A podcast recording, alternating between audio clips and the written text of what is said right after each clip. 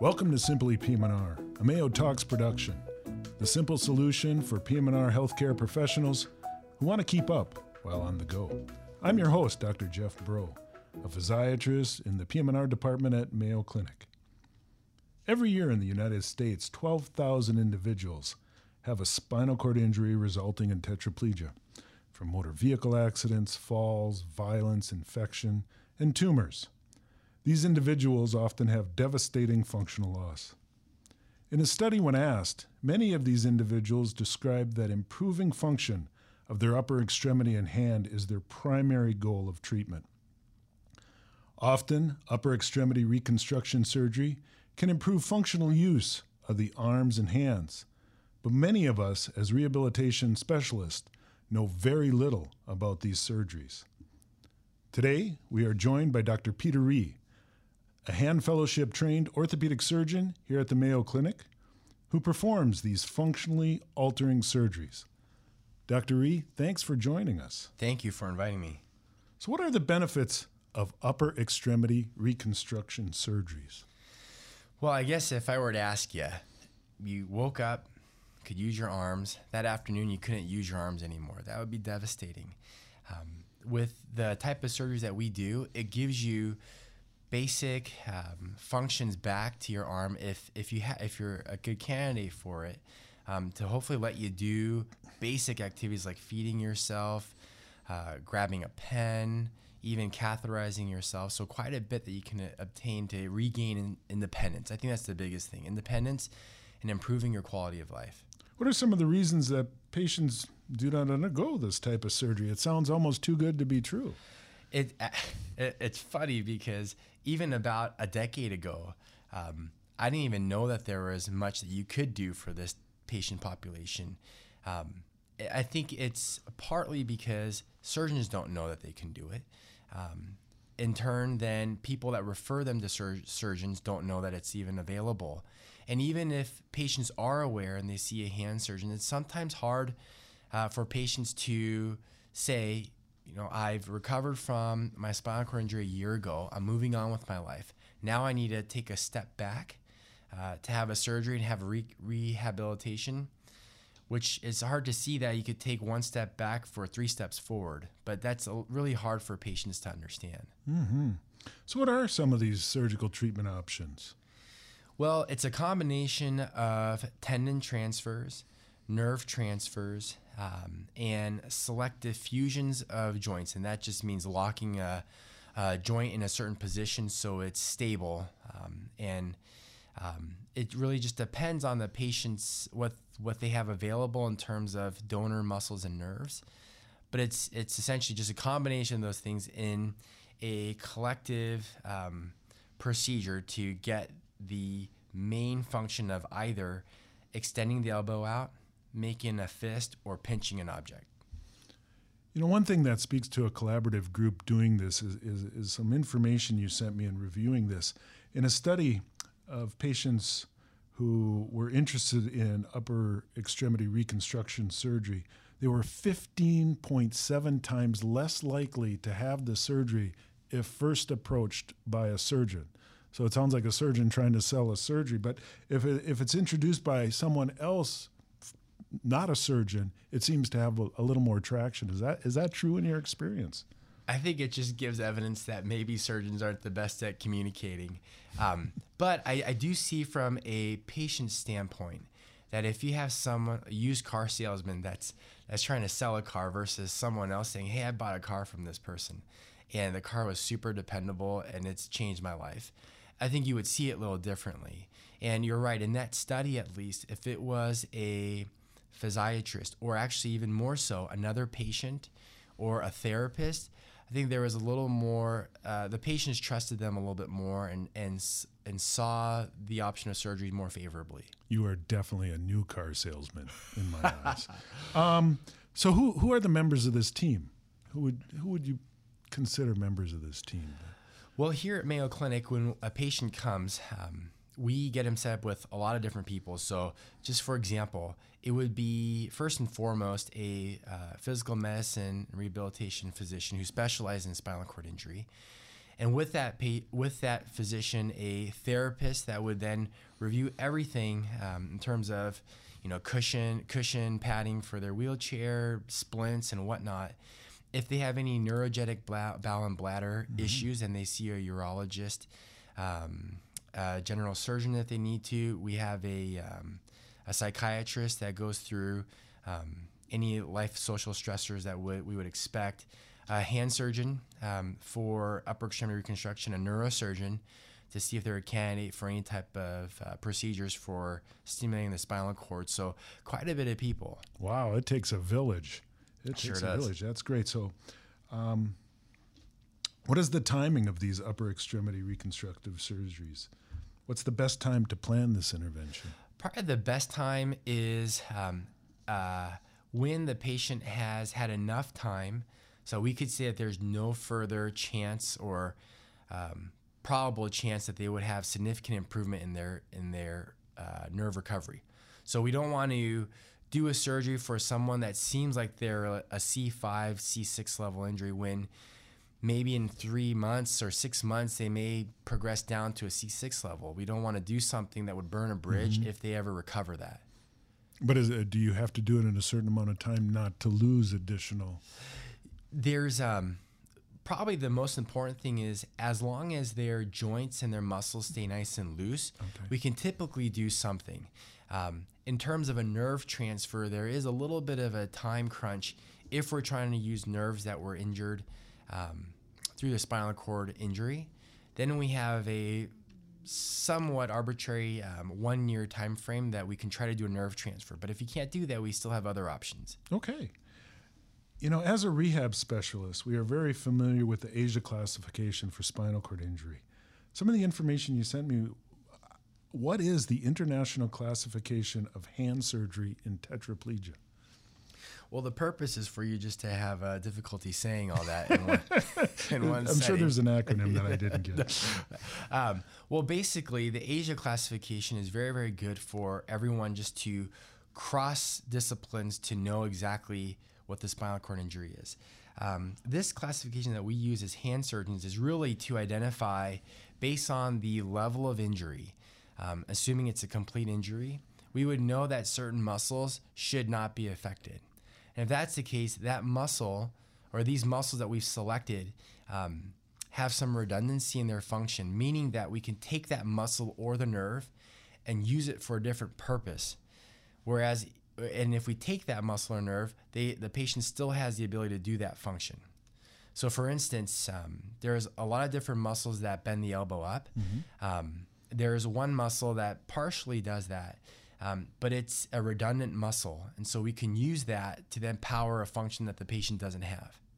Uh, For instance, to give them back uh, the ability to pinch or to move their thumb. okay. Brachioradialis is the, Yes. Okay, that's the muscle. So, you, my understanding is you use EMG preoperatively to identify muscles that are still firing and functioning. Also, surface EMG through the motion analysis lab. Right. Can you walk us through that kind of pre-op? Well, the best best thing that we have um, as physicians and surgeons is just our physical exam. But admittedly, a lot of times it can be very tough to say if a certain muscle we're trying to see if it works or not, if it's actually firing, because there can be another muscle right next to it doing the same thing, and it's hard to differentiate. And that's the challenge with it. The dynamic EMG lab that we use, it's just another tool that we have. Just because a muscle shows electrical activity doesn't mean it's actually a candidate for um, a suitable muscle or nerve transfer. So it helps us kind of paint the big picture.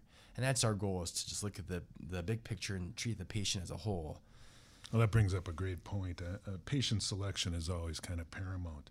What are some of the factors that make tetraplegia patients a good candidate for a surgery like this? Well, beyond having enough time for um, nerve recovery, and let's say they've plateaued there, I think in this type of um, injury pattern, the patient really has to be on board with it. Um, because, gosh, if you had a spinal cord injury, the the amount of stress that goes in your life and depression that could come with that, um, patient needs to be motivated and accept their injury and say, "I'm ready to move forward." Because no matter what we do in surgery, if the patient doesn't do the rehab and whatnot, the outcome will not be very good. So, probably most important is a patient that understands their injury, is motivated to get better after surgery. And then, with that, having a good social support, family, friends that will help them get by. That's probably the most important things. Aside from making sure they don't have any active infections, um, there's no other issues that would prohibit surgery. Hmm. So I'm sure you know also that spinal cord level plays a huge part in the preoperative planning. Let's say a C7 in ASIA terms, complete spinal cord, ASIA A, uh, spinal cord injury patient comes to you. How do you counsel them about what the potential outcome is for surgery? Well, for, for any patient that has a spinal cord injury, we think of three major tasks that can can help significantly with their quality of life and their function, and that being elbow extension, um, active or some sort of grasp or pinch. It does not have to be active because mm-hmm. um, we can use what's called a tenodesis effect. As long as they can bring their wrist up, then the natural tension of the flexor tendons can allow the thumb and the fingers to grip an object. But for a C7 level patient, let's say, um, they will have typically elbow flexion through their C6, and they may have some elbow extension too. So, in that patient population, as long as they have two muscles that will bring their wrist up, we can do quite a bit of um, improvement in their function, and that would be to give them active grasp and active pinch, mm. regardless of what their wrist motion is. So, it's quite powerful what we can do. Wow. So, decision process, you're considering a nerve transfer versus a muscle transfer. That's a pretty big difference in surgical intervention, I would imagine. Absolutely. The the procedure is is different, but the overall goal is still the same. It's either you want to move a muscle to a different muscle that's not working and make that now functional, or we instead of using the muscle in itself, we disconnect the nerve um, that's going to a healthy muscle and then reroute it to a muscle that's not working. So there's differences in techniques, um, but the uh, overall outcome is still the same. Now, with that said, nerve transfers right now, there's a lot of interesting work going on in various nerve transfers. Um, but here at Mayo, our philosophy is um, we don't want to offer anything that doesn't have good, strong evidence that we would recommend to our family members to say it's very reliable. We can do a tendon transfer, at least in my opinion. That as soon as the patient wakes up, they can move it. A nerve transfer, once you resplice the nerves, it still takes a couple of months to even work to get the rewiring there. And even then, we don't know if it's going to fully recover. I think the nerve transfers that we utilize, we utilize them because there's no other option. So whether we do it or not, there's there's no tendons that we can move. So that's when we use the nerve transfers. Until more evidence comes out, we typically don't advocate nerve transfers. Any uh, evidence of stem cells being used for nerve transfers or assisting with that? Uh, that's that's a great point. Um, we are actually investigating that now at Mayo Clinic. Um, still, still too early to know, but there's a lot of um, studies going on right now to see if adding nerve uh, stem cells can help with nerve recovery. Interesting. Intrinsic hand reconstruction under wide awake anesthesia. Almost seems like an oxymoron. But what is it? Well, um, when a patient is asleep, we, we don't know, I guess, when they're in surgery and the arm is completely anesthetized and paralyzed we don't know what the patient can actually do. And so when we, we reroute tendons, we use our best guess to get it into the right tension, let's say. Mm-hmm. Um, but when a patient wakes up, they may find that that tension, as their muscles that are working um, uh, start to fire again, we may find that we did not tension them properly. And so if if later on in their recovery feel like we can fine tune things or modify things, we try to do that with them fully awake. So we do that all under local anesthesia in the operating room so that we can actually make changes on the table, drop down the curtain or the, the drapes, and the patient can look at it and we'll say, why don't you try to bend your fingers or do this function?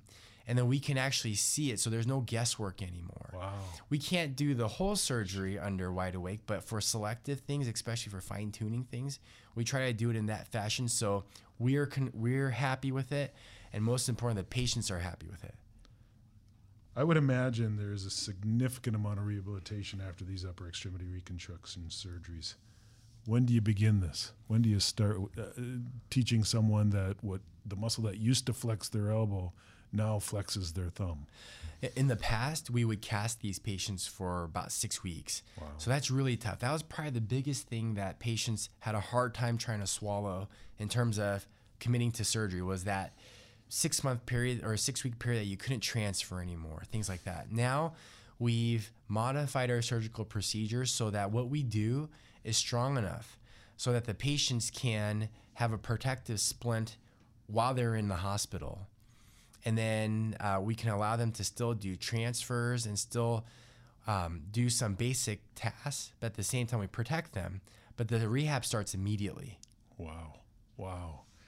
Are patients, gen- I mean, it seems like they'd be satisfied with this. Are they? Yeah, they really are. You know, I think unless unless you have had a loss of your arm for a short period of time and then um, and then have a recovery of some function, I don't think we would ever grasp how how beneficial the surgery is. And I think that's the shame with this patient population is that so little patients have had this surgery that they can't really share with everyone else their experiences. But I think once they do, and we have a very good social network within our patient population, that they talk to each other and say, hey, would you recommend surgery? It seems like a three month recovery um, for everything to heal may be a long time. And, you know, the my former patients will say, absolutely. You know, it's, it's a difference of a young mother not being able to hold their child to now being able to feed their child, or someone who hasn't written with their dominant hand for 40 years and now they can actually shake someone's hand or write with that hand. I mean, it's it can be pretty profound. Functionally life altering. We've been talking with Dr. Peter Rhee, an orthopedic hand surgeon here at the Mayo Clinic. Thanks for your time, Dr. Rhee. Thank you very much, Dr. Brault. Today's episode was sponsored by Mayo Clinic Online CME, offering on demand medical education in a wide variety of specialties. This includes the Physical Medicine and Rehabilitation online board review course. Enter your boards with confidence, whether it's your first time through or for recertification. Learn on your own time and earn credit. Register today at mayo.edu slash PMR BR online.